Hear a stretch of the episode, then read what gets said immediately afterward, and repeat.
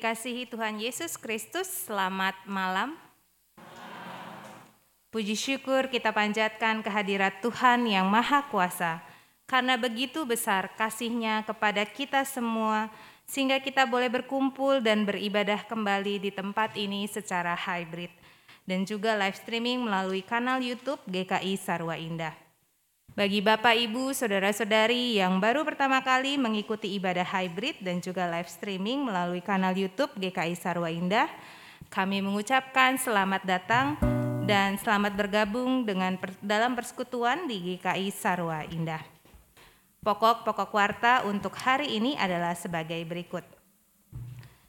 Kebaktian umum hybrid Sabtu Sunyi pada malam hari ini dilayani oleh Saudara Juan Gilbert Buki, Panitia SI 1 memberikan informasi khusus masa Pasca 2023, yaitu bahwa ibadah masa Pasca Subuh, ibadah Minggu Pasca Subuh, maaf, dan perjamuan kudus akan diadakan pada hari Minggu 9 April 2023 dengan menggunakan pakaian dengan nuansa putih pada pukul 5 pagi dengan tema Paskah Tuhanku sungguh hidup akan dilayani oleh pendeta Christian Dewantara.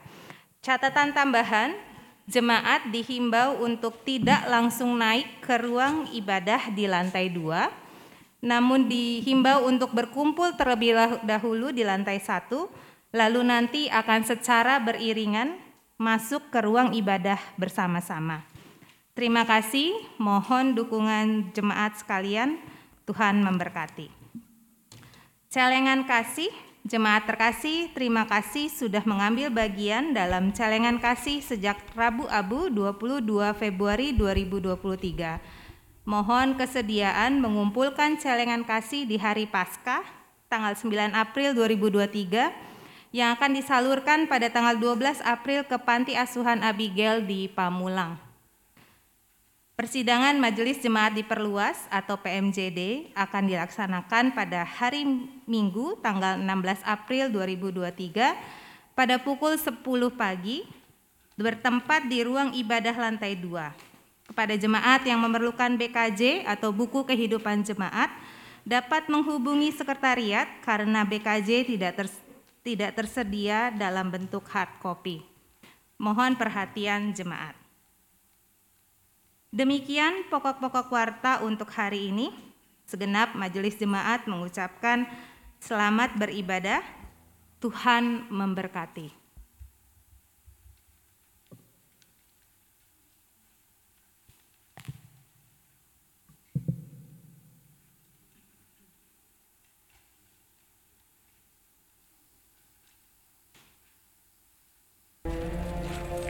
Ini terjadi supaya Alkitab digenapi tidak satu pun tulangnya akan dipatahkan.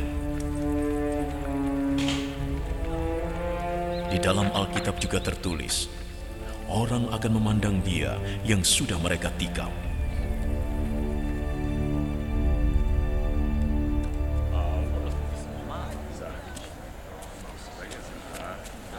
Setelah itu, Yusuf yang berasal dari kota Arimatea minta izin pada Pilatus untuk mengambil jenazah Yesus.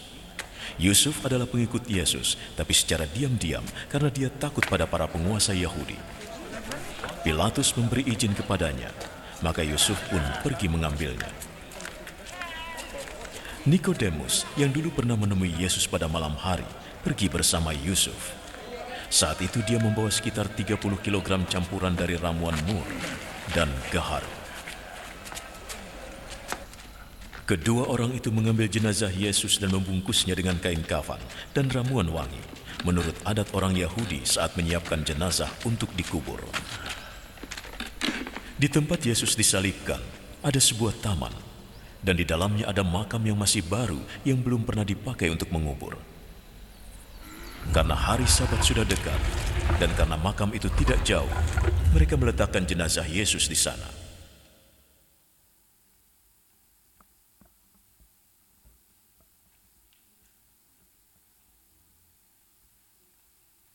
Lembah kelam para murid hadapi saat duka menghampiri mereka. Takut, karena mereka bisa menjadi yang selanjutnya.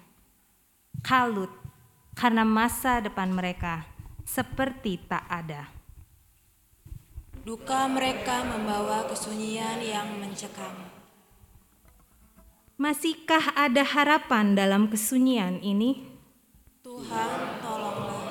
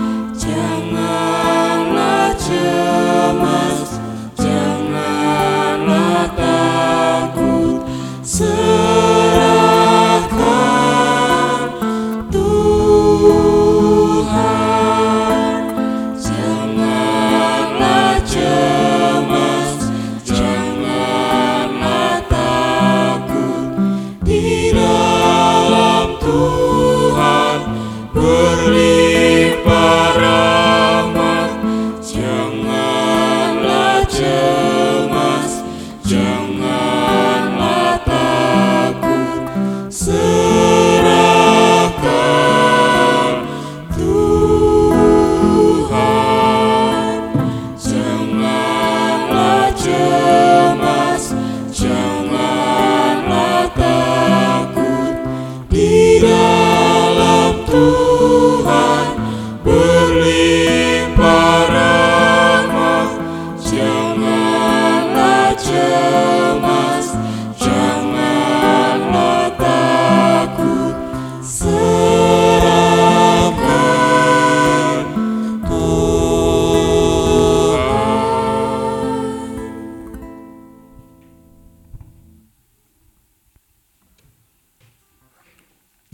kasih-Mu ya Tuhan, kami berkumpul. Kiranya kasih-Mu sendirilah yang merengkuh kami ketika kami mengingat pengorbanan yang Tuhan anugerahkan kepada kami.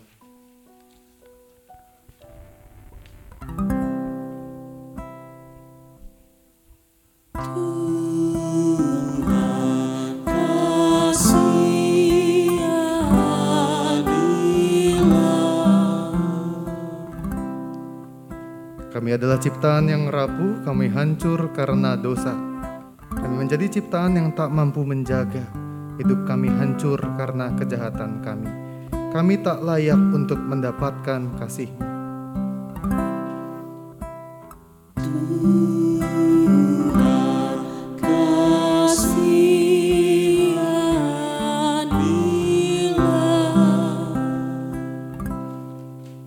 Percaya bahwa dalam kasih dan kuasamu kerapuhan kami tak berarti. Tuhan mau merajut dan membentuk kami kembali menjadi ciptaan yang utuh dan penuh kasih.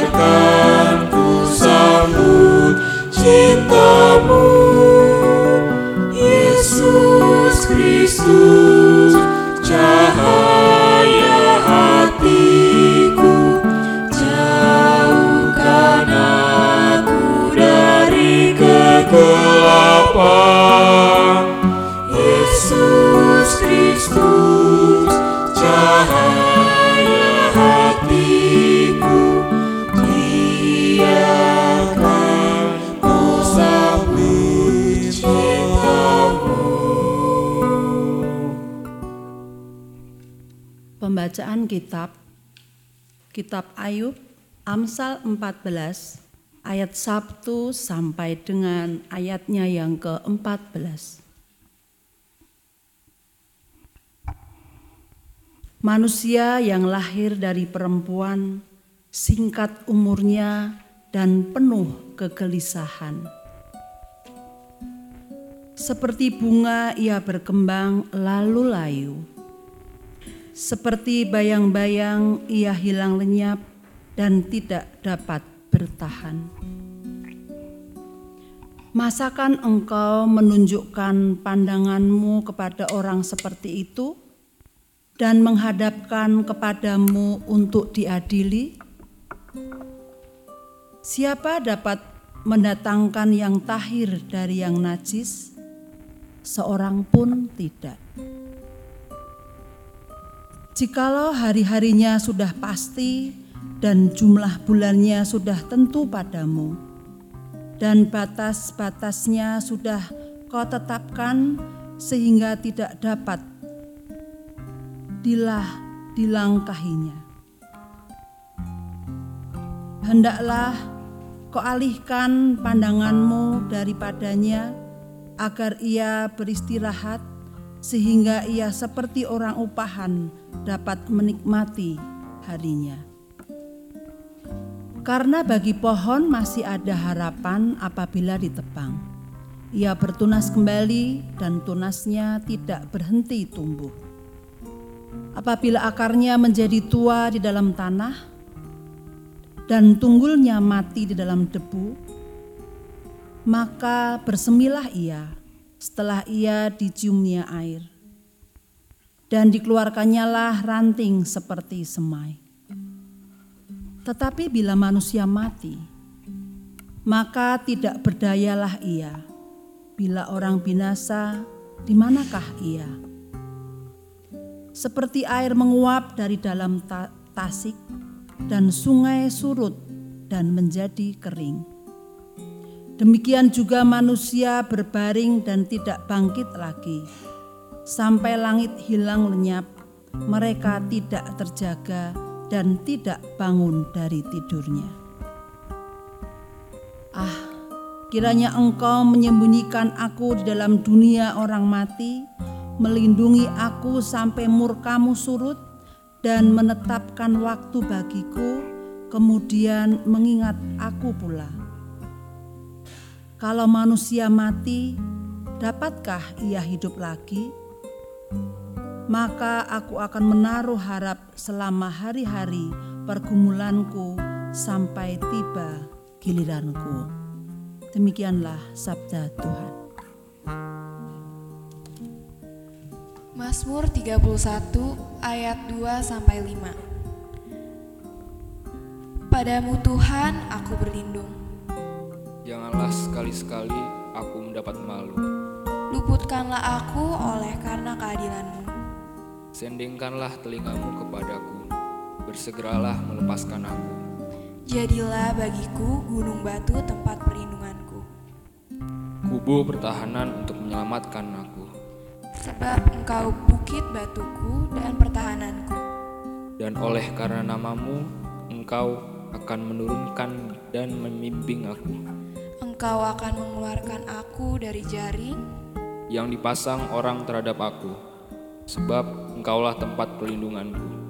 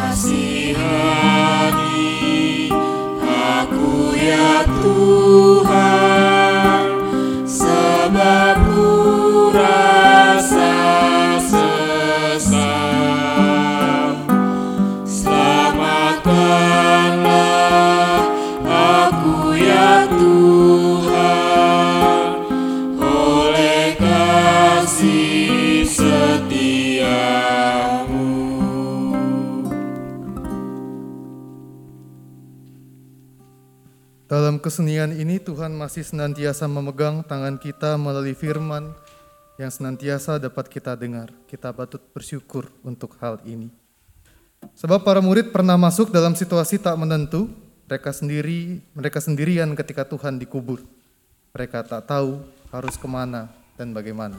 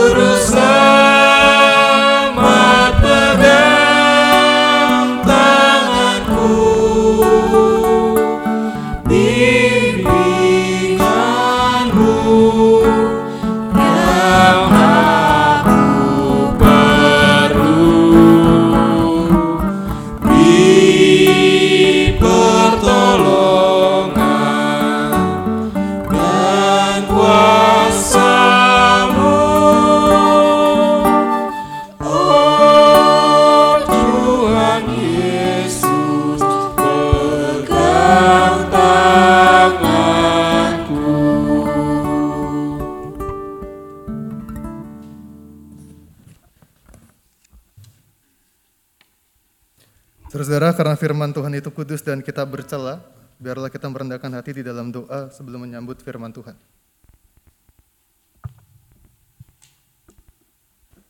Jika Tuhan berkehendak kami berkumpul bersama untuk mendengarkan firman, maka berbicaralah pada kami. Jika kami datang mengaku bercela dan berlumur dosa, biarlah Tuhan hadir kepada kami. Berjumpakanlah kami bersama dengan dikau melalui firman, sehingga kami sungguh dapat menemukanmu. Tuhan pakailah hambamu ini semau dan sesuka Tuhan, agar apa yang keluar dari mulutnya adalah apa yang Tuhan perkenankan. Dalam Kristus penyelamat kami, kami berseru. Amin.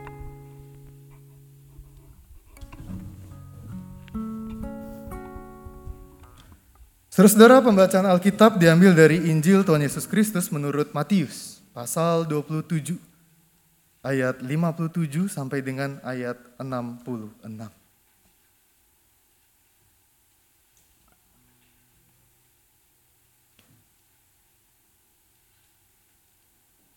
Yesus dikuburkan.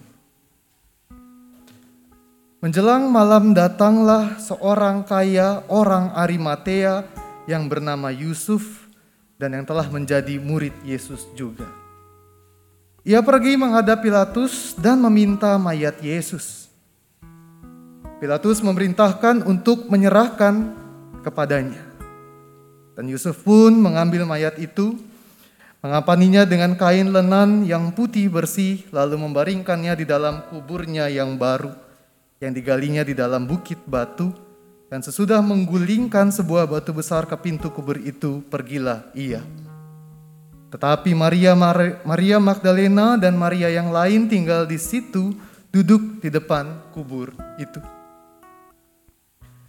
Keesokan harinya, yaitu sesudah hari persiapan, datanglah imam-imam kepala dan orang-orang Farisi bersama-sama menghadap Pilatus. Dan mereka berkata, Tuan kami ingat bahwa si penyesat itu sewaktu hidupnya berkata, sesudah tiga hari aku akan bangkit.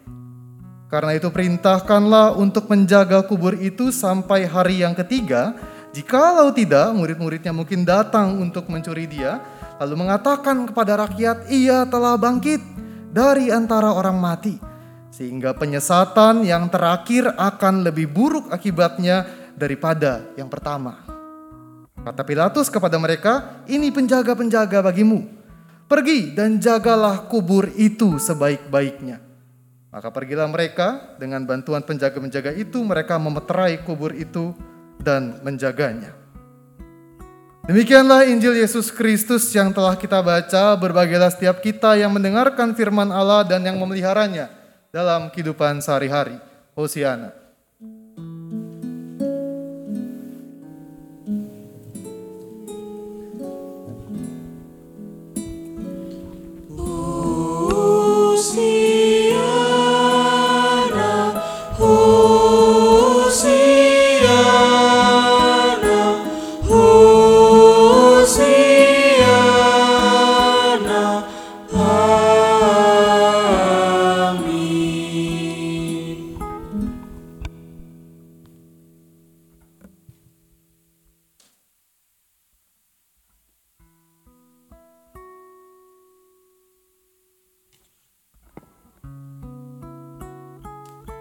Baik, selamat malam Om Tante dan saudara-saudara semua. Selamat malam GKI Saro Indah.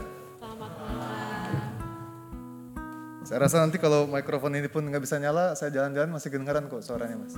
Tapi sebelum semuanya kita mulai, saya izin lepas masker ya.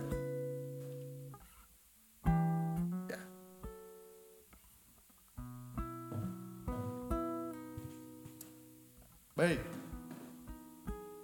Saudara, sebelum kita akhirnya berkumpul di tempat ini, saya mau kita tahu suatu hal, saudara.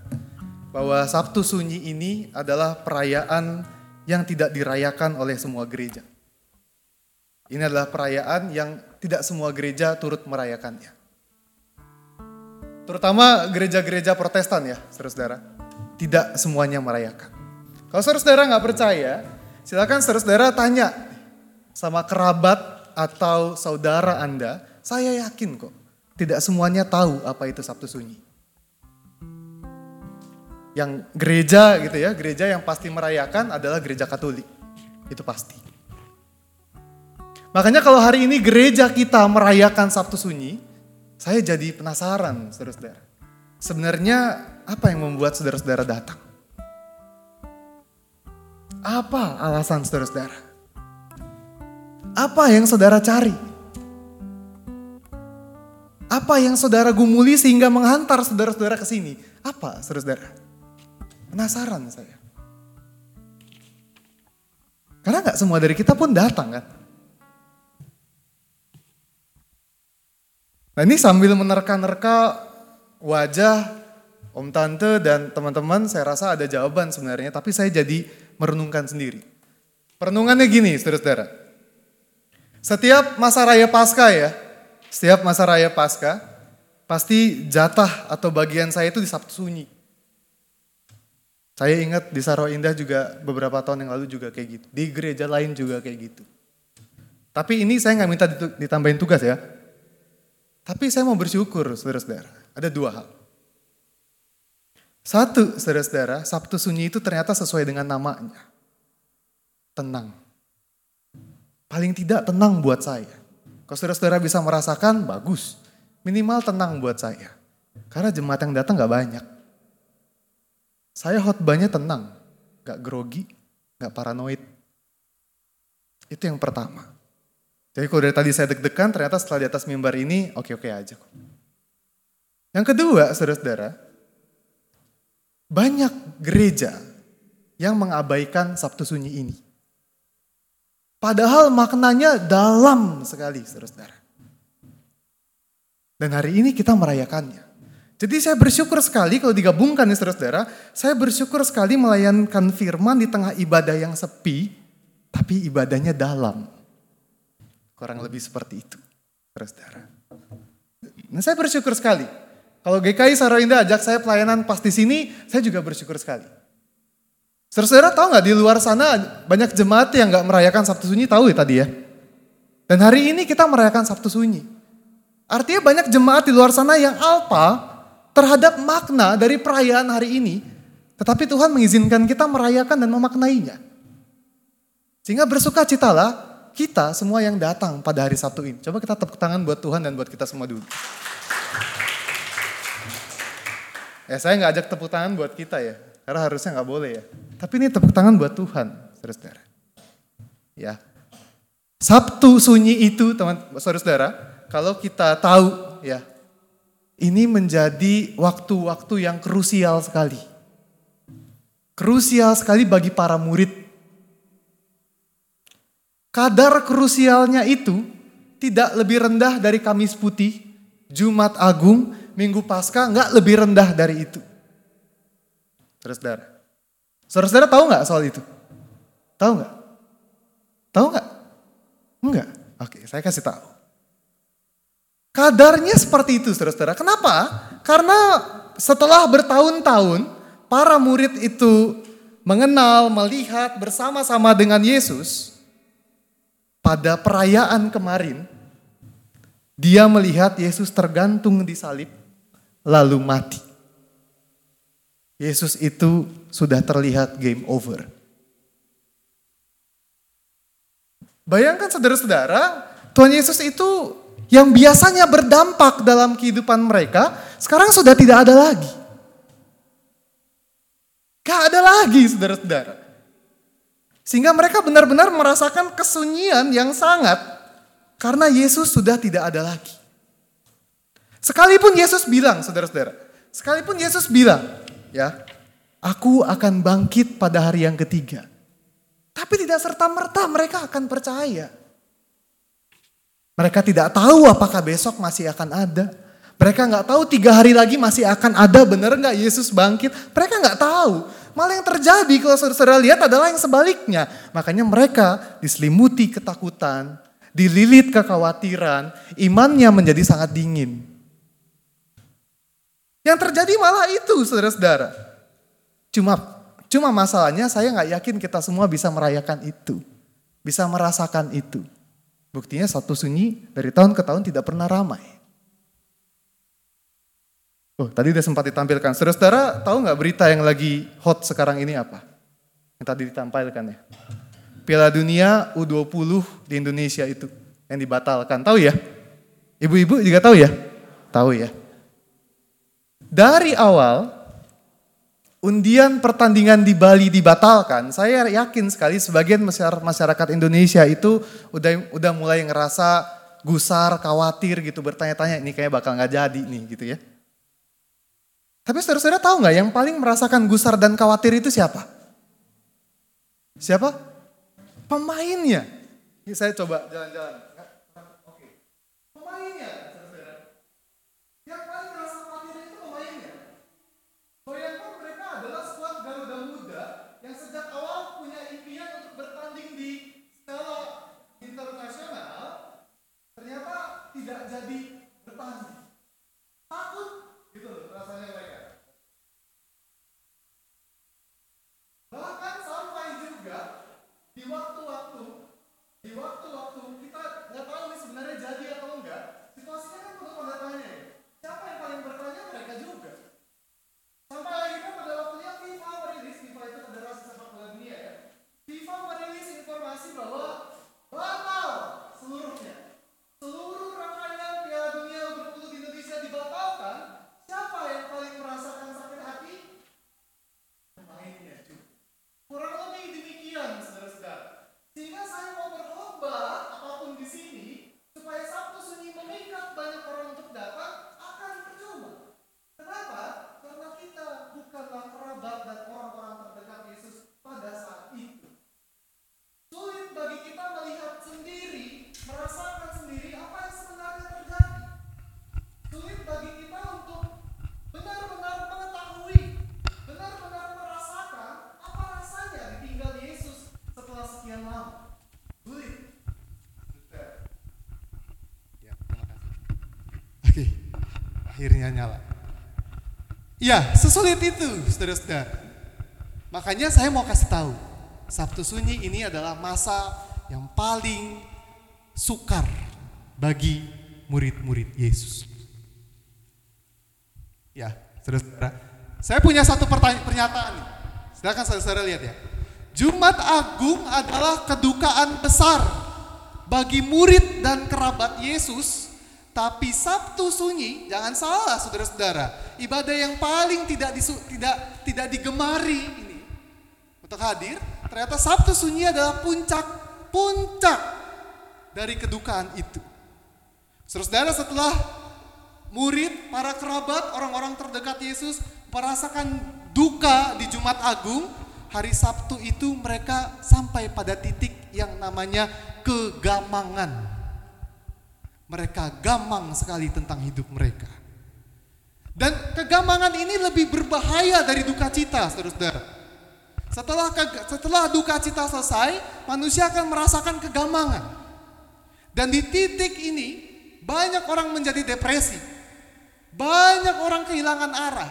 Banyak orang mau bunuh diri, betul ya? Terus saudara ya, ini kita rasakan kok sebenarnya. Saudara pasti pernah merasakan duka cita yang sangat ya. Hari berduka cita, saudara bisa ekspresikan dengan semua cara kan. Mau teriak-teriak bisa, mau jingkrak-jingkrak, mau ronta-ronta bisa, mau nangis tidak berhenti bisa. Tapi setelah masuk, setelah selesai masa duka, kita masuk ke masa kegamangan, kita bisa bengong satu harian penuh. Kita bisa diajak ngomong nggak nyambungnya minta ampun. Kita rasa hidup kita sudah selesai padahal hidup kita masih ada. Pernah rasa itu saudara-saudara? Itu yang para murid rasakan. Saudara-saudara, makanya Sabtu Sunyi ini menjadi penting. Mereka merasakan puncak dari kedukaan. Implikasi dari kedukaan ini yang lagi mereka rasakan, saudara-saudara. Sehingga ini berat sekali. Tapi belum berhenti sampai itu, kalau saudara baca, saudara dengarkan dari Injil yang saya bacakan tadi, Pilatus malah menjaga kubur Yesus dengan serdadu-serdadu. Mereka kehilangan lagi kesempatan untuk melihat Yesus. Mereka kehilangan lagi. Bukan cuma itu, karena ada rumor katanya mereka mau mencuri jenazah Yesus, maka pergerakan mereka jadi diawasi. Mereka menjadi seperti tahanan kota. Sudah di sudah kehilangan Yesus, tidak bisa menjenguk jenazah Yesus sekarang hidupnya terisolir keadaan. Kurang gampang apa hidupnya, saudara-saudara? Belum cukup gampang? Biar saya tambahin lagi. Belum cukup? Bayangkan saudara-saudara, saya tambahin lagi. Kegamangan itu makin bertambah karena situasi duka ini ditambah lagi satu hal. Mereka melakukannya pertama kali tanpa Yesus. Susah hidup mereka? Susah, saudara-saudara? Ada yang pernah merasakan kegamangan kayak gini? Ada yang pernah? Makanya kan kita orang beriman ini kan selalu hampir hampir selalu gitu ya dinasehati. Saudara-saudara kalau kita berduka cita itu jangan suka berlarut-larut. Karena duka cita itu adalah gerbang masuk kegamangan dalam hidup saudara-saudara. Saudara sangat mudah berduka, saudara-saudara punya kesempatan yang berkali-kali lipat lebih dari orang lain untuk merasakan kegamangan. Ada orang bijak juga bilang gini kan saudara-saudara, duka cita itu adalah salah satu bagian dari kehidupan kita, betul? Betul? Kalau betul kita harus konsisten. Gimana cara konsistennya? Kita jadikan satu bagian saja dari hidup kita. Jangan menjadikannya seluruhnya. Kesalahan besar kita adalah ketika menghadapi duka cita, menerima semuanya, bahkan menerimanya dalam seluruh hidup kita. Katanya satu bagian saja. Kenapa jadi seluruhnya? Kesalahan besar kita manusia adalah menjadikan kedukaan sebagai unsur tunggal hidup kita. Makanya kata anak-anak remaja zaman sekarang, jadilah orang si paling susah. Dikit-dikit susah, dikit-dikit ngeluh. Karena kita terbiasa dengan itu, saudara-saudara. Mari kita buktikan, mari saudara-saudara juga renungkan. Pernah nggak kita ngerasa khawatir terhadap sesuatu yang sebenarnya belum tentu terjadi, tapi sudah membuat kita takut yang sangat? Pernah? Gampang nggak hidupnya rasanya? Mau ngapa-ngapain nggak enak kan? Steak seenak apa pun rasanya nggak enak kan? Saudara pernah nggak merasakan uh, masalah yang jangan-jangan masalah itu nggak ada, tetapi belum apa-apa malah yang terjadi Tuhan yang seakan-akan tidak ada. Pernah nggak saudara? Merasakan masalah kita lebih besar dari Tuhan kita. Itu adalah salah satu ciri gampang spiritual kita sehari-hari, saudara. Datang ke gereja rajin, firman Tuhan sudah hafal, tapi kalau menghadapi masalah kita sendiri nggak kuat. Betul saudara-saudara, masalah itu adalah satu bagian dari kehidupan kita. Betul sekali saudara-saudara. Tapi lalu kita nggak bisa membuatnya itu seluruhnya jadi hidup kita. Karena kalau sampai kita kalah sama masalah, itu nggak pantas. Kita ini diperlengkapi dengan iman. Saudara-saudara, dan iman itu anugerah datang dari Allah bukan hasil rekayasa dan pertumbuhan pribadi saja. Sehingga kalau Tuhan memperlengkapi itu dalam hidup saudara, harusnya ini jadi alasan kita tidak kalah dengan masalah, apa pun itu. Setuju nggak saudara-saudara? Jangan-jangan saya keringetan sendiri, berapi-api sendiri, bahaya juga nih. Setuju nggak saudara-saudara? Karena akhirnya di dalam iman nanti kita akan jadi tahu saudara-saudara, ada namanya pengharapan. Pengharapan itu apa, saudara-saudara? Pengharapan itu apa, saudara-saudara? Masa harus katekisasi lah? Saya jadi nggak enak sama tim katekisasi gereja kita, banyak korbannya ternyata. Katekisasi, eh katekisasi jadi. Apa itu pengharapan, saudara-saudara? Pasti tahu dong. Jadi saya nggak mau menghabiskan waktu yang terbatas ini untuk bicara soal pengharapan secara definisi berlama-lama. Pertanyaannya sekarang bisa nggak sih kita menemukan pengharapan dalam keadaan duka? Bisa nggak? Saya mau jawab cepatnya saudara-saudara, pasti. Bukan cuma bisa, pasti. Tapi yang jadi masalah adalah caranya. Kayak gimana? Saudara-saudara, pengharapan itu semua orang butuh. Yang bikin kita terhadap pengharapan itu berbeda adalah kapan kita membutuhkannya. Sebagian orang butuh pengharapan waktu keadaan hidupnya baik-baik saja. Tapi sebagian orang lainnya butuh pengharapan karena keadaannya sedang susah. Karena keadaannya sedang berduka. Saya mau tanya mana waktu berharap yang baik dalam keadaan duka atau suka? Suka. Suka, bagus. Mana waktu berharap yang baik? Dalam keadaan duka atau suka? Jangan diam, saudara-saudara. Berbahaya ini. Kalau mengacu ke tema duka. Iya, kalau mengacu ke tema duka ya. Jadi kalau mau berharap nangis dulu. Kalau mau berharap sedih dulu. Kalau mau berharap frustasi dulu gitu. Bukan. Yang nggak salah juga sebenarnya kalau dibilang iya. Tapi saya juga mau bilang, bagi kalau saudara-saudara ketemu orang-orang yang berharap dalam keadaan sukacita dan baik-baik saja, ya jangan disalahin juga. Kan ada bagiannya masing-masing. Hanya saja, saya mau kasih tahu saudara-saudara, kalau kita sering kali, ini ini apa ya? Ini fenomena beberapa orang saudara-saudara. Kalau kita berharap dalam keadaan biasa-biasa saja, dalam keadaan baik-baik saja, dalam keadaan aman-aman saja, biasanya pengharapan kita itu lebih-lebih dari biasanya. Lebih dari kebutuhan. Lebih dari sekedar cukup. Lebih dari sekedar apa yang biasanya kita menjadi kebutuhan kita. Lebih banyak kayak gitu, saudara-saudara. Hanya saja biasanya, kalau keadaannya baik-baik saja, pengharapan kita itu bertumpu pada diri sendiri. Sedangkan ini tidak mungkin kalau kita ada dalam keadaan duka dan berharap. Gak mungkin, saudara-saudara. Mau bukti? Nah, saya punya cerita. Coba silakan. Ada si A dan si B nih, saudara-saudara ya. Si A ini adalah seorang uh, seorang kaya gitu ya dengan jenjang karir yang menjanjikan. Ya. Si B ini adalah orang yang terbatas yang kerjanya lebih banyak serabutan. Kalau si pernah ditanya, "Kamu kalau berharap ngapain?" Jawaban si A bilang, "Saya pengharapan saya sehari-hari adalah kalau menang kalau ada tender perdagangan saya menang. Saya harus selalu level up, nggak mau di posisi ini, ini mulu. Saya mau punya pendapatan yang terus meningkat kalau bisa lebih dari cukup. Pertanyaan saya mungkin nggak si B juga berharap yang sama? Enggak. Dilihat dari situasi dan keadaannya nggak mungkin saudara-saudara. Bagi si B, dia ditawarin pekerjaan aja, dia akan lakoni apa pun itu. Setidak-tidaknya dapat rezeki sedikit saja untuk makan, dapat rezeki sedikit saja untuk mencukupi kebutuhan sehari-hari, udah cukup. Itu pengharapannya. Ini permisalan sederhana kan? Dan saudara-saudara nanti bisa lihat jadinya. Kalau kita ada dalam keadaan duka dan kita punya pengharapan, percayalah saudara-saudara, saudara-saudara akan benar-benar menaruh seluruh hidup saudara-saudara pada pengharapan itu.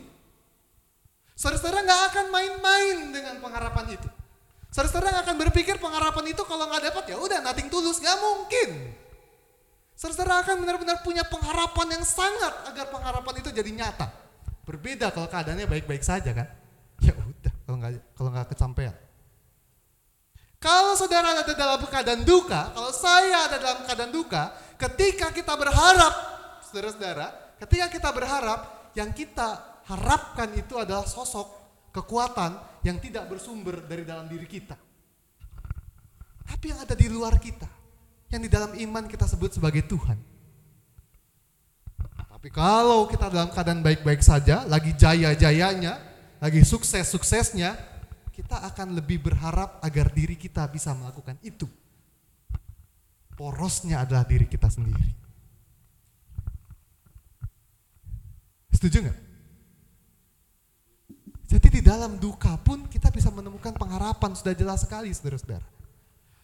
Saya mau kembali lagi ke kisahnya Yesus dan murid-muridnya ini saudara-saudara. Saudara-saudara tahu nggak waktu kubur Yesus dijaga, mereka ini kan bersembunyi.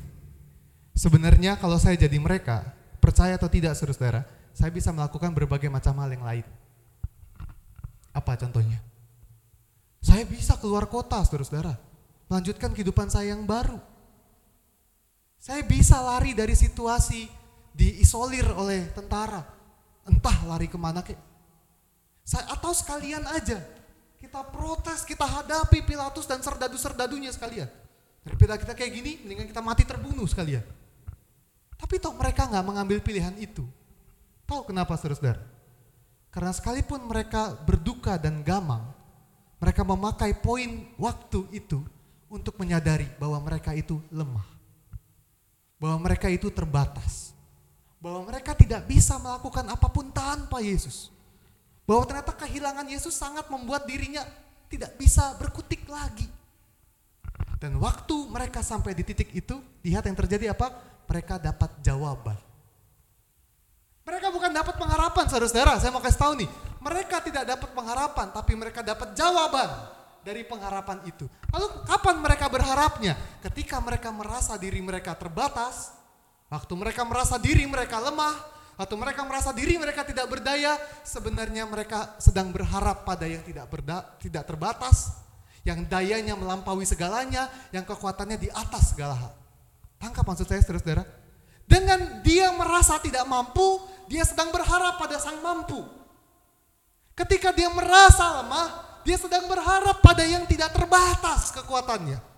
Sehingga ketika mereka mampu merasakan itu, mereka bukan dapat pengharapan saja, tapi mereka dapat jawaban. Yesus bangkit.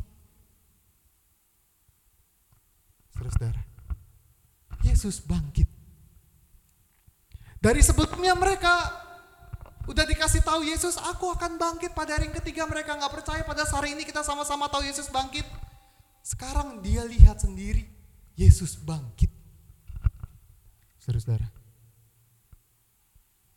Dan itu semua terjadi karena mereka mengalami duka. Coba next lagi, betul sekali saudara-saudara.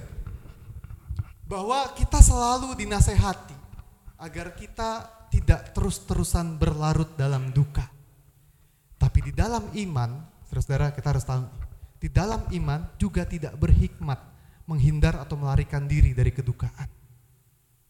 Karena barangkali di dalam dukaan yang terjadi, Allah sedang menanti kita mampu sekuat apa kita menghadapi kesulitan, mampu sekuat apa kita menghadapi masalah sampai berjumpa dengan dia. Itulah yang namanya ketaatan. Jadi orang yang tidak taat sukar menemukan jawaban dan pengharapan. Saudara-saudara.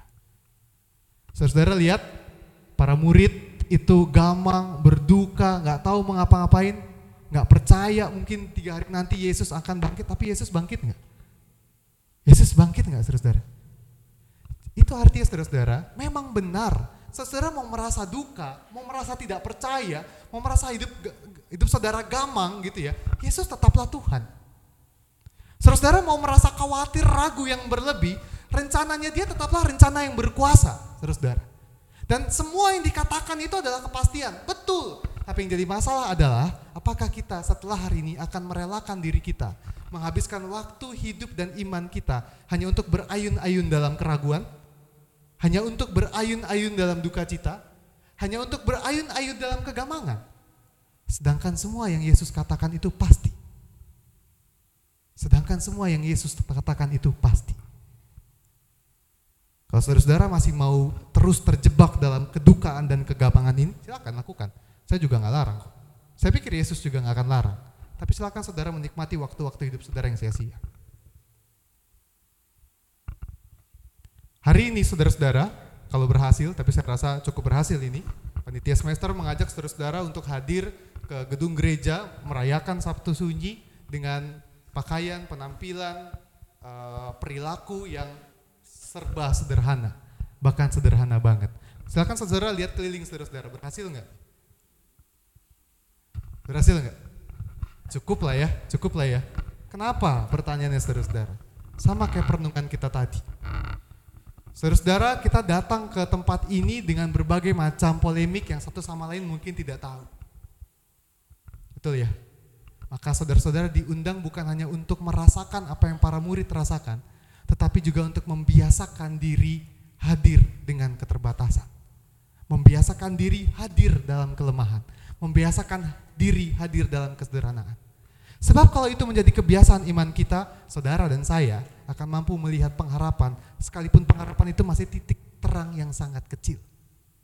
Tapi kalau sebaliknya, dengan gaya hidup modern yang berlimpah ruah sekarang ini, saudara-saudara selalu datang ke gereja dengan menunjukkan saya ini powerful, saya ini kaya raya, saya ini tidak tertandingi. Percayalah saudara-saudara, jangan minta jawaban. Pengharapan, pengharapan pun akan terasa jauh dan kabur. Pada Sabtu sunyi ini saudara-saudara, saya mengajak semua yang kita renungkan dan refleksikan bersama-sama menjadi perenungan tetapi juga sekaligus peringatan akan kita. Tuhan yang akan mendengarkan setiap harapan saudara. Amin.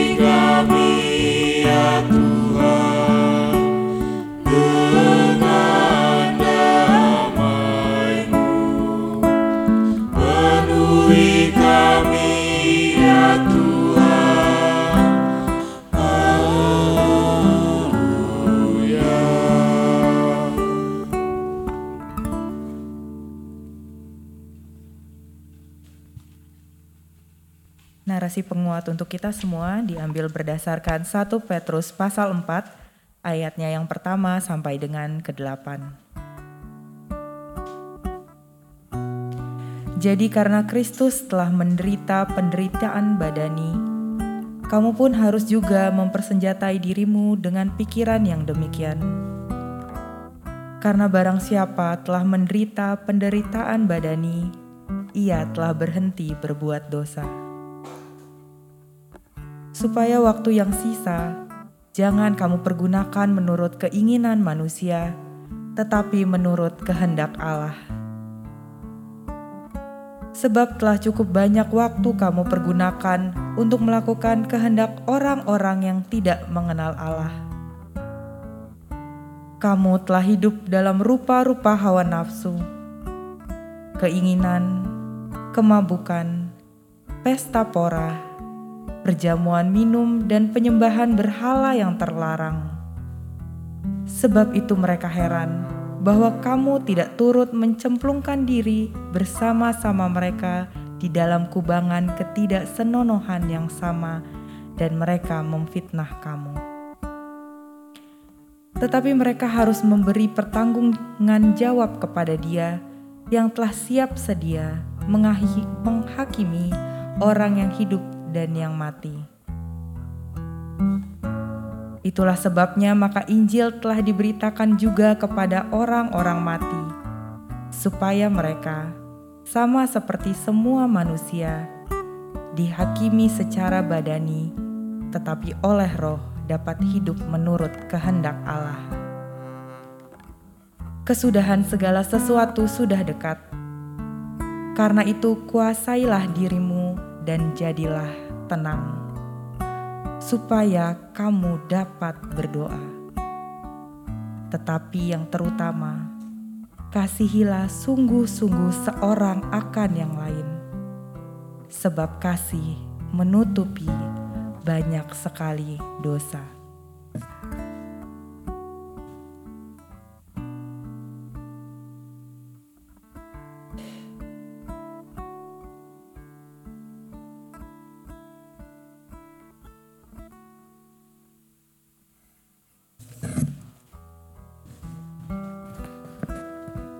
Saudara-saudara, mari kita mempersiapkan hati untuk berdoa.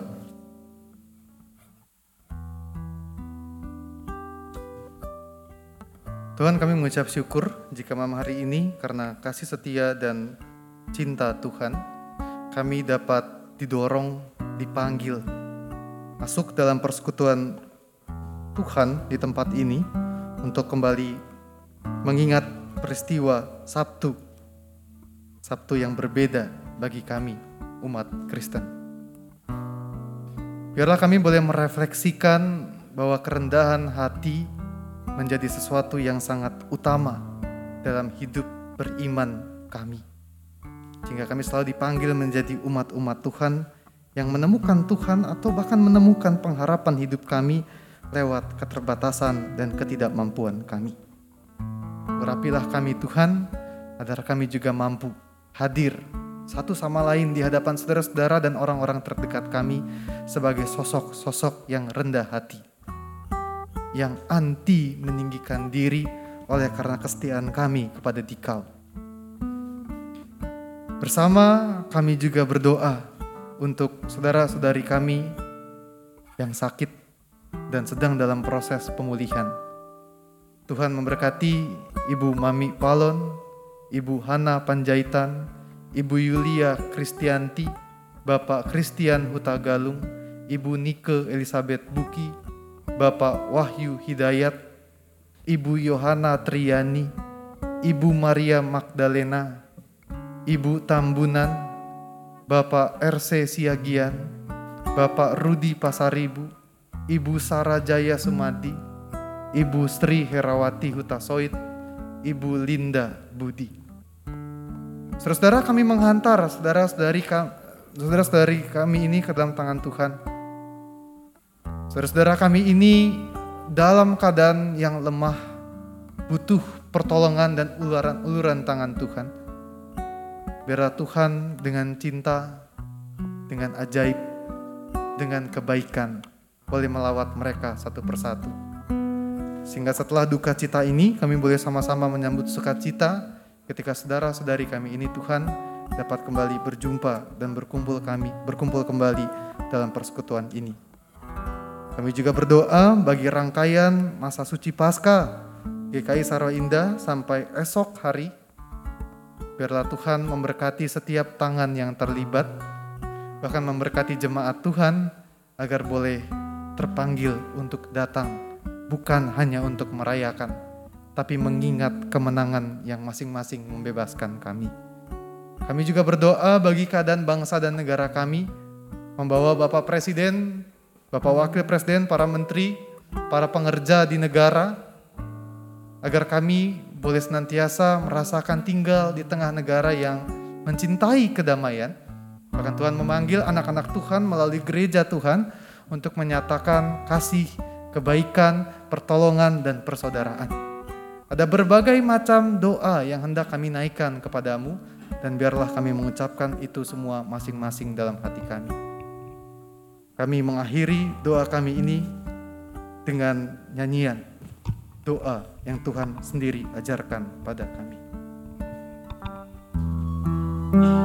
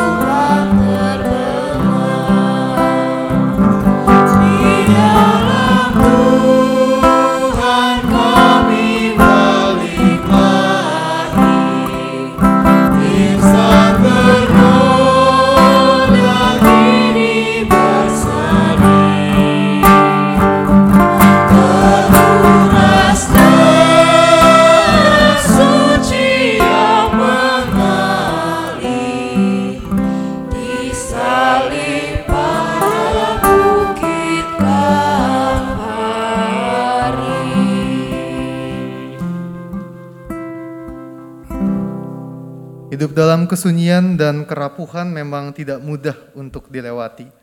Untuk itu teruslah ingat kepada kasih Tuhan melalui pengorbanannya di atas kayu salib. Sekalipun aku berjalan dalam lembah kekelaman, aku tidak takut bahaya, sebab engkau besertamu. Gadamu dan tongkatmu itulah yang menghibur aku. Dalam Kristus kita akan terus dimampukan melangkah bahkan melalui lembah yang terkelam sekalipun. Oleh karena itu jangan pernah melepaskan pengharapan kita kepada Tuhan. Hiduplah dalam Tuhan.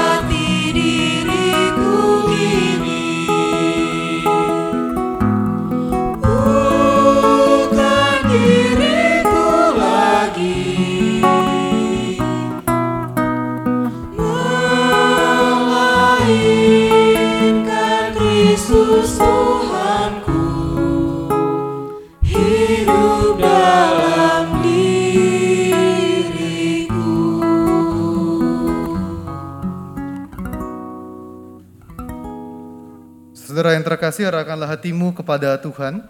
Kami mengarahkan hati kepada Tuhan. Jadilah saksi Kristus dalam suka dan dukamu, nyatakan keselamatan dan pengharapan dalam Kristus kepada dunia. Syukur kepada Allah, Terpujilah Tuhan. kini dan selamanya. Saudara, marilah bersama-sama kita menerima berkat yang datang dari Tuhan. Kiranya Allah Bapa senantiasa memelihara kehidupan kita. Kiranya kasih Kristus senantiasa memampukan kita untuk tetap melangkah baik dalam suka maupun duka. Kiranya Roh Kudus yang terus membimbing kita agar dalam setiap hal yang kita lakukan kita tetap setia.